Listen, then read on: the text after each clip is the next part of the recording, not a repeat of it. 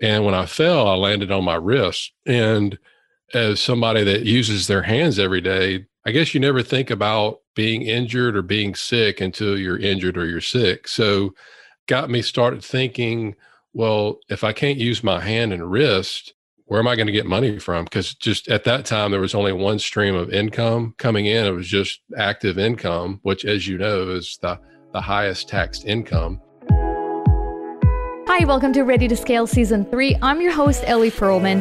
I'm a real estate investor, syndicator, and operator of multifamily properties. And in this season, we're going to focus on dialogues that drive success. Building real wealth is not a fairy tale nor rocket science, but there's so much to learn.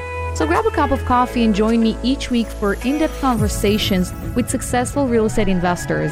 Conversations that are designed to help you drive your wealth, investment knowledge, and lifestyle to the next level. And of course, you can always go to my website, ellieperlman.com, to read more about investing passively in multifamily.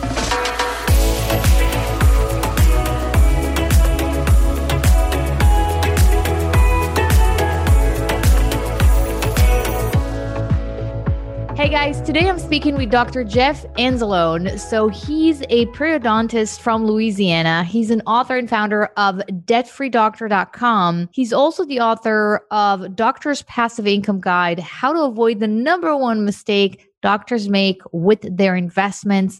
And his focus is help doctors and other high income professionals who create passive income from real estate, among others, so they can stop trading their time for money.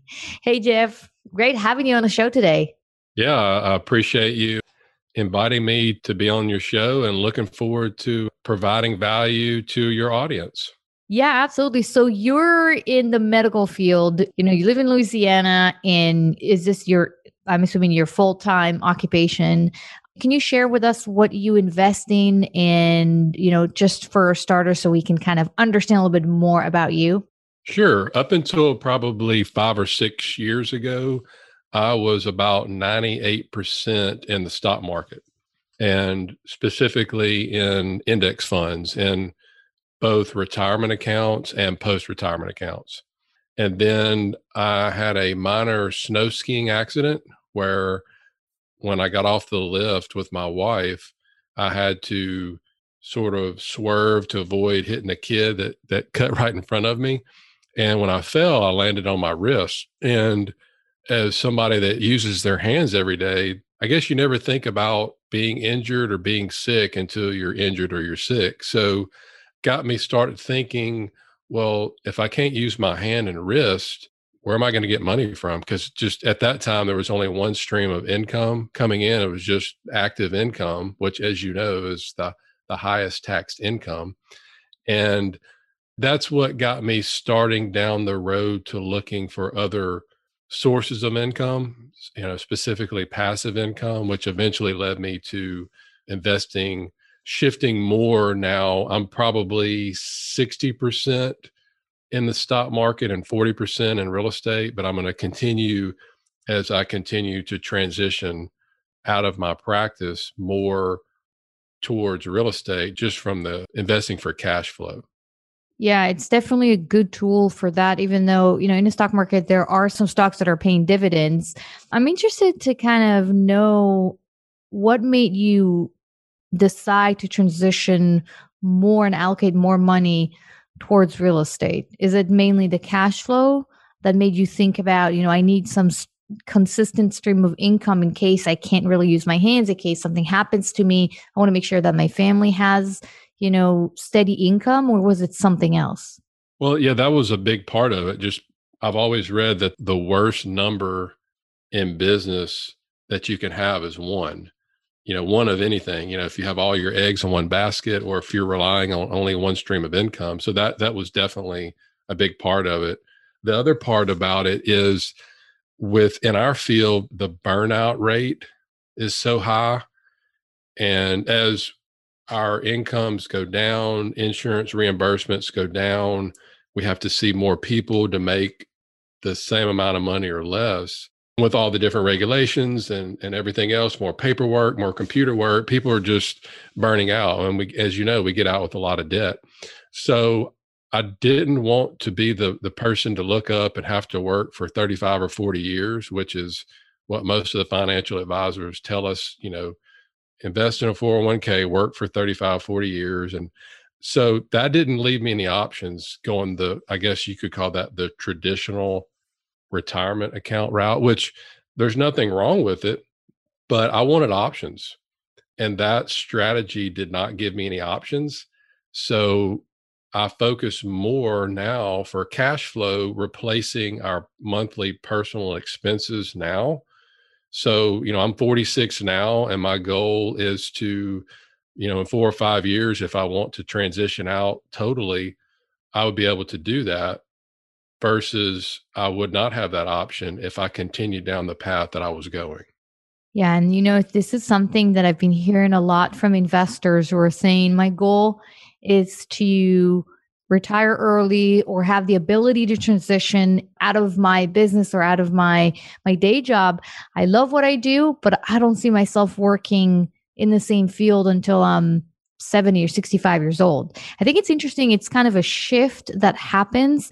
And obviously, you know, not everyone can do that. It depends on how highly paid you are. The higher the salary, the higher, you know, the income from W 2, the higher is the chance that you can actually transition out of it, which is kind of interesting because I definitely see the trend changing in many investors just, you know, they start by investing passively on the side and then slowly they want to transition out. So when they're in their 50s, they still have time and energy and of course the money to pursue whatever they want to pursue if it's to be with their families to ski to golf to read to do whatever they want they don't want to wait until they're in their 70s to start enjoying life because you're going to be in a, a different you know spot versus you know being in your 40s and 50s that's very interesting. And so and, and i want to kind of go back to something you mentioned earlier. You said that income w2 income is the highest in terms of the tax. It's the highest bracket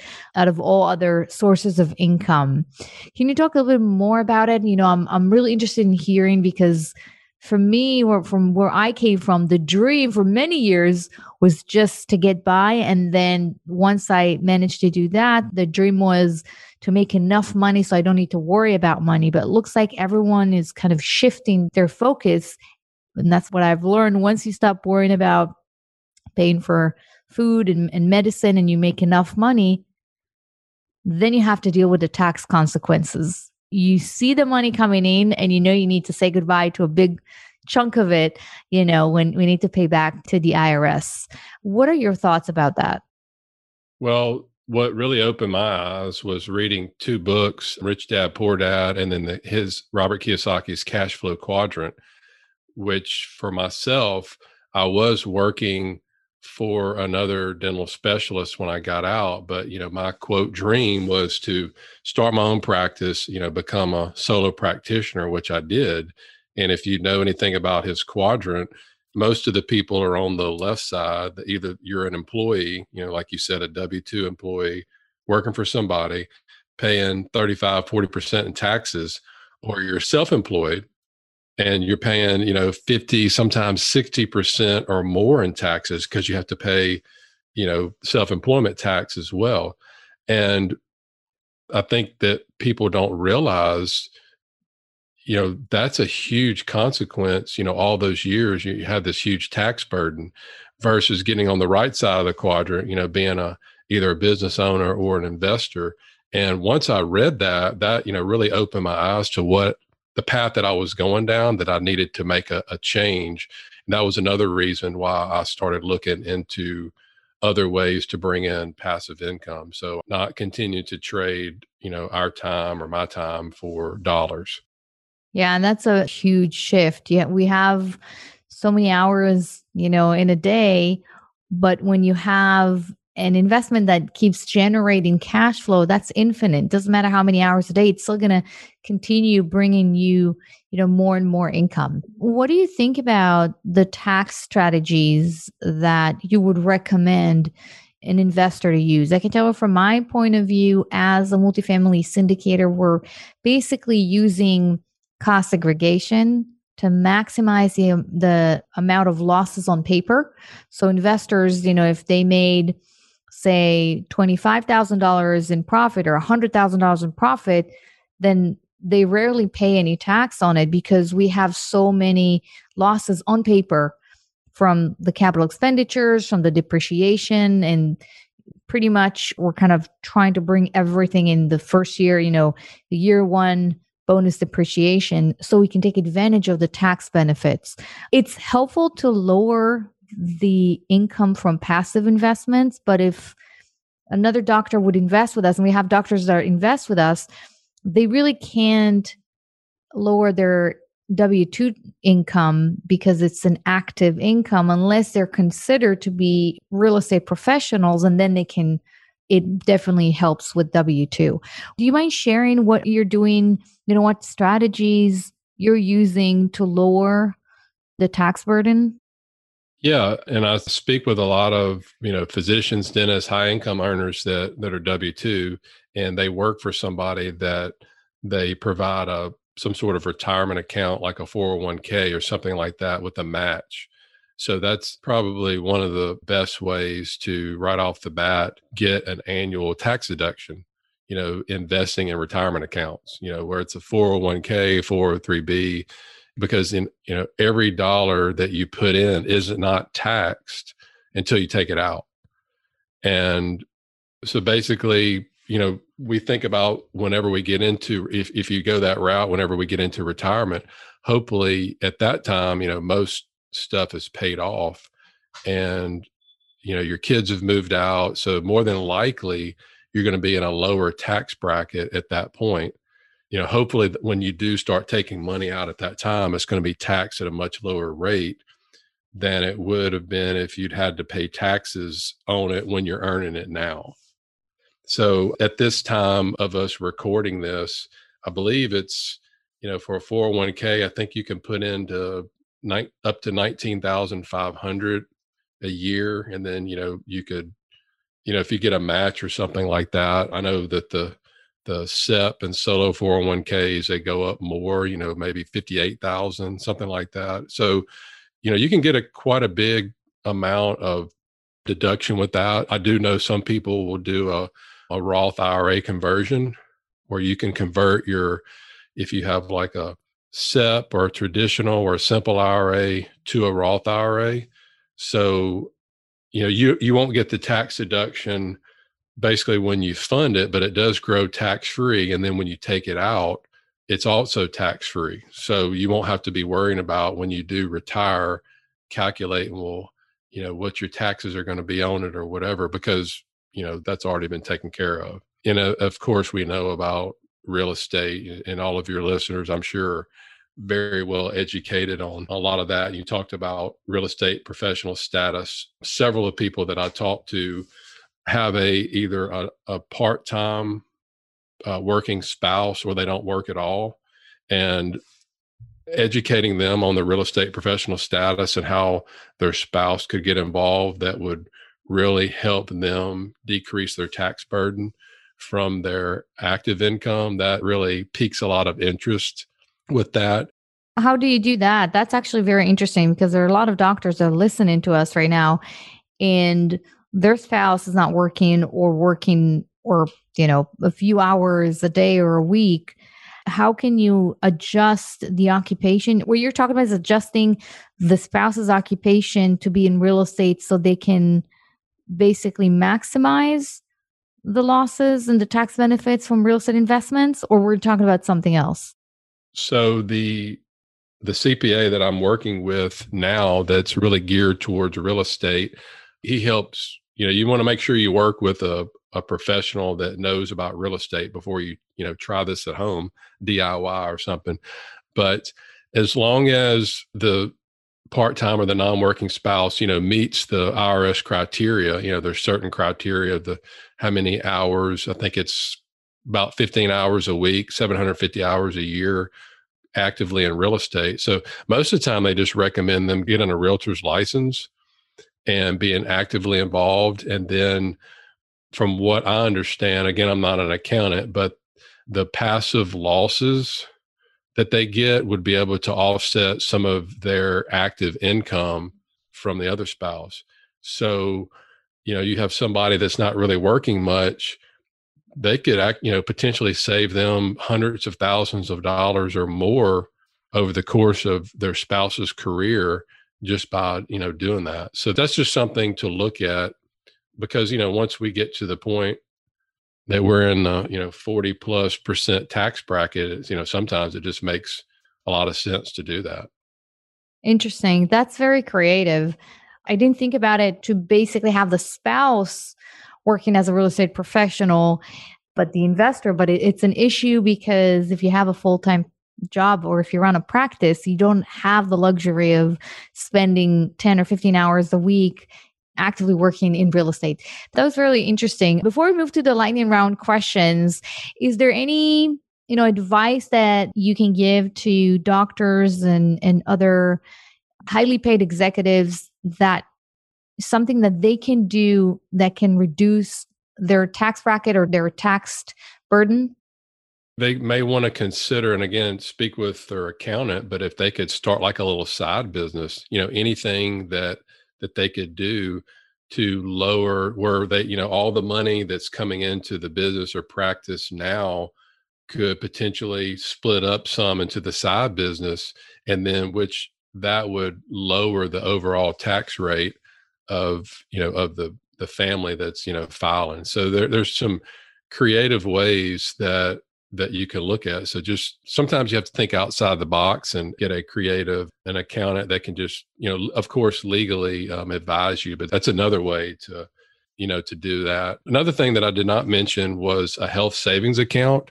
which I don't think a lot of people really think about that, but that's about the only triple tax advantaged account I can think of because when you contribute to that, the contributions are tax deductible it grows tax free. And then when you take it out, the withdrawals are tax free. And as of now, the limits I think for families are like about seventy two hundred bucks, I think, a year.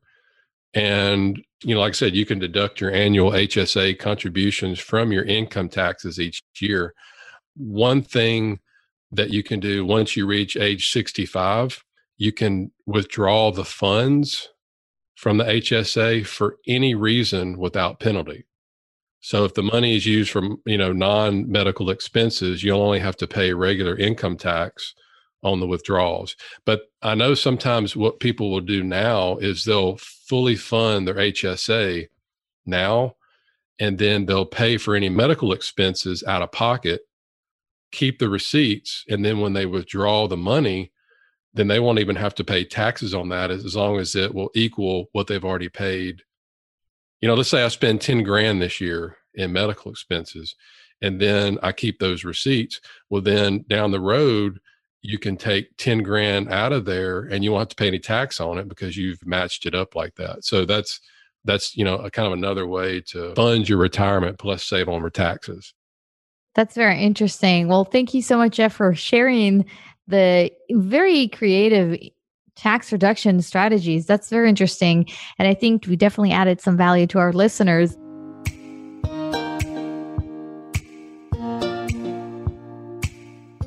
So we've arrived to the lightning round questions. That's the last part of the podcast today.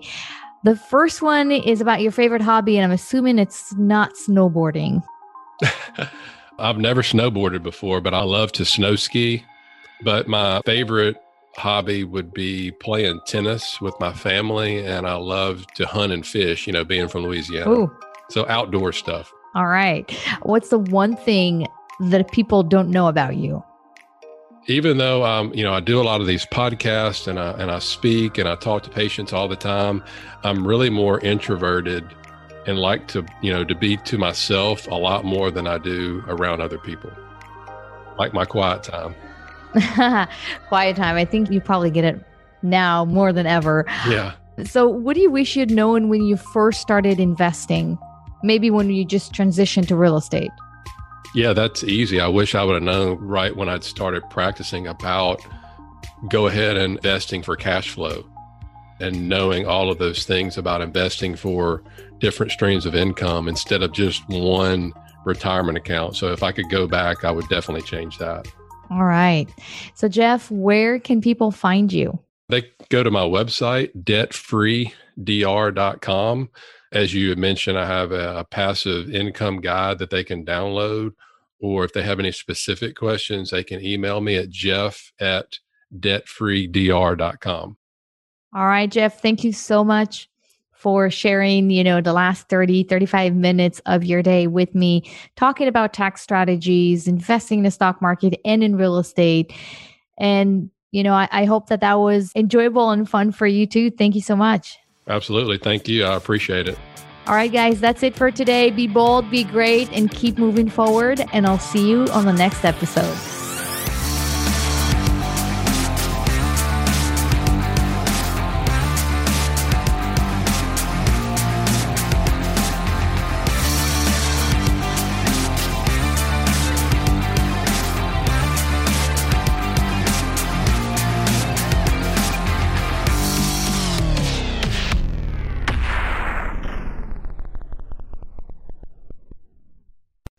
Podcast is a part of the C Suite Radio Network. For more top business podcasts, visit c-suiteradio.com.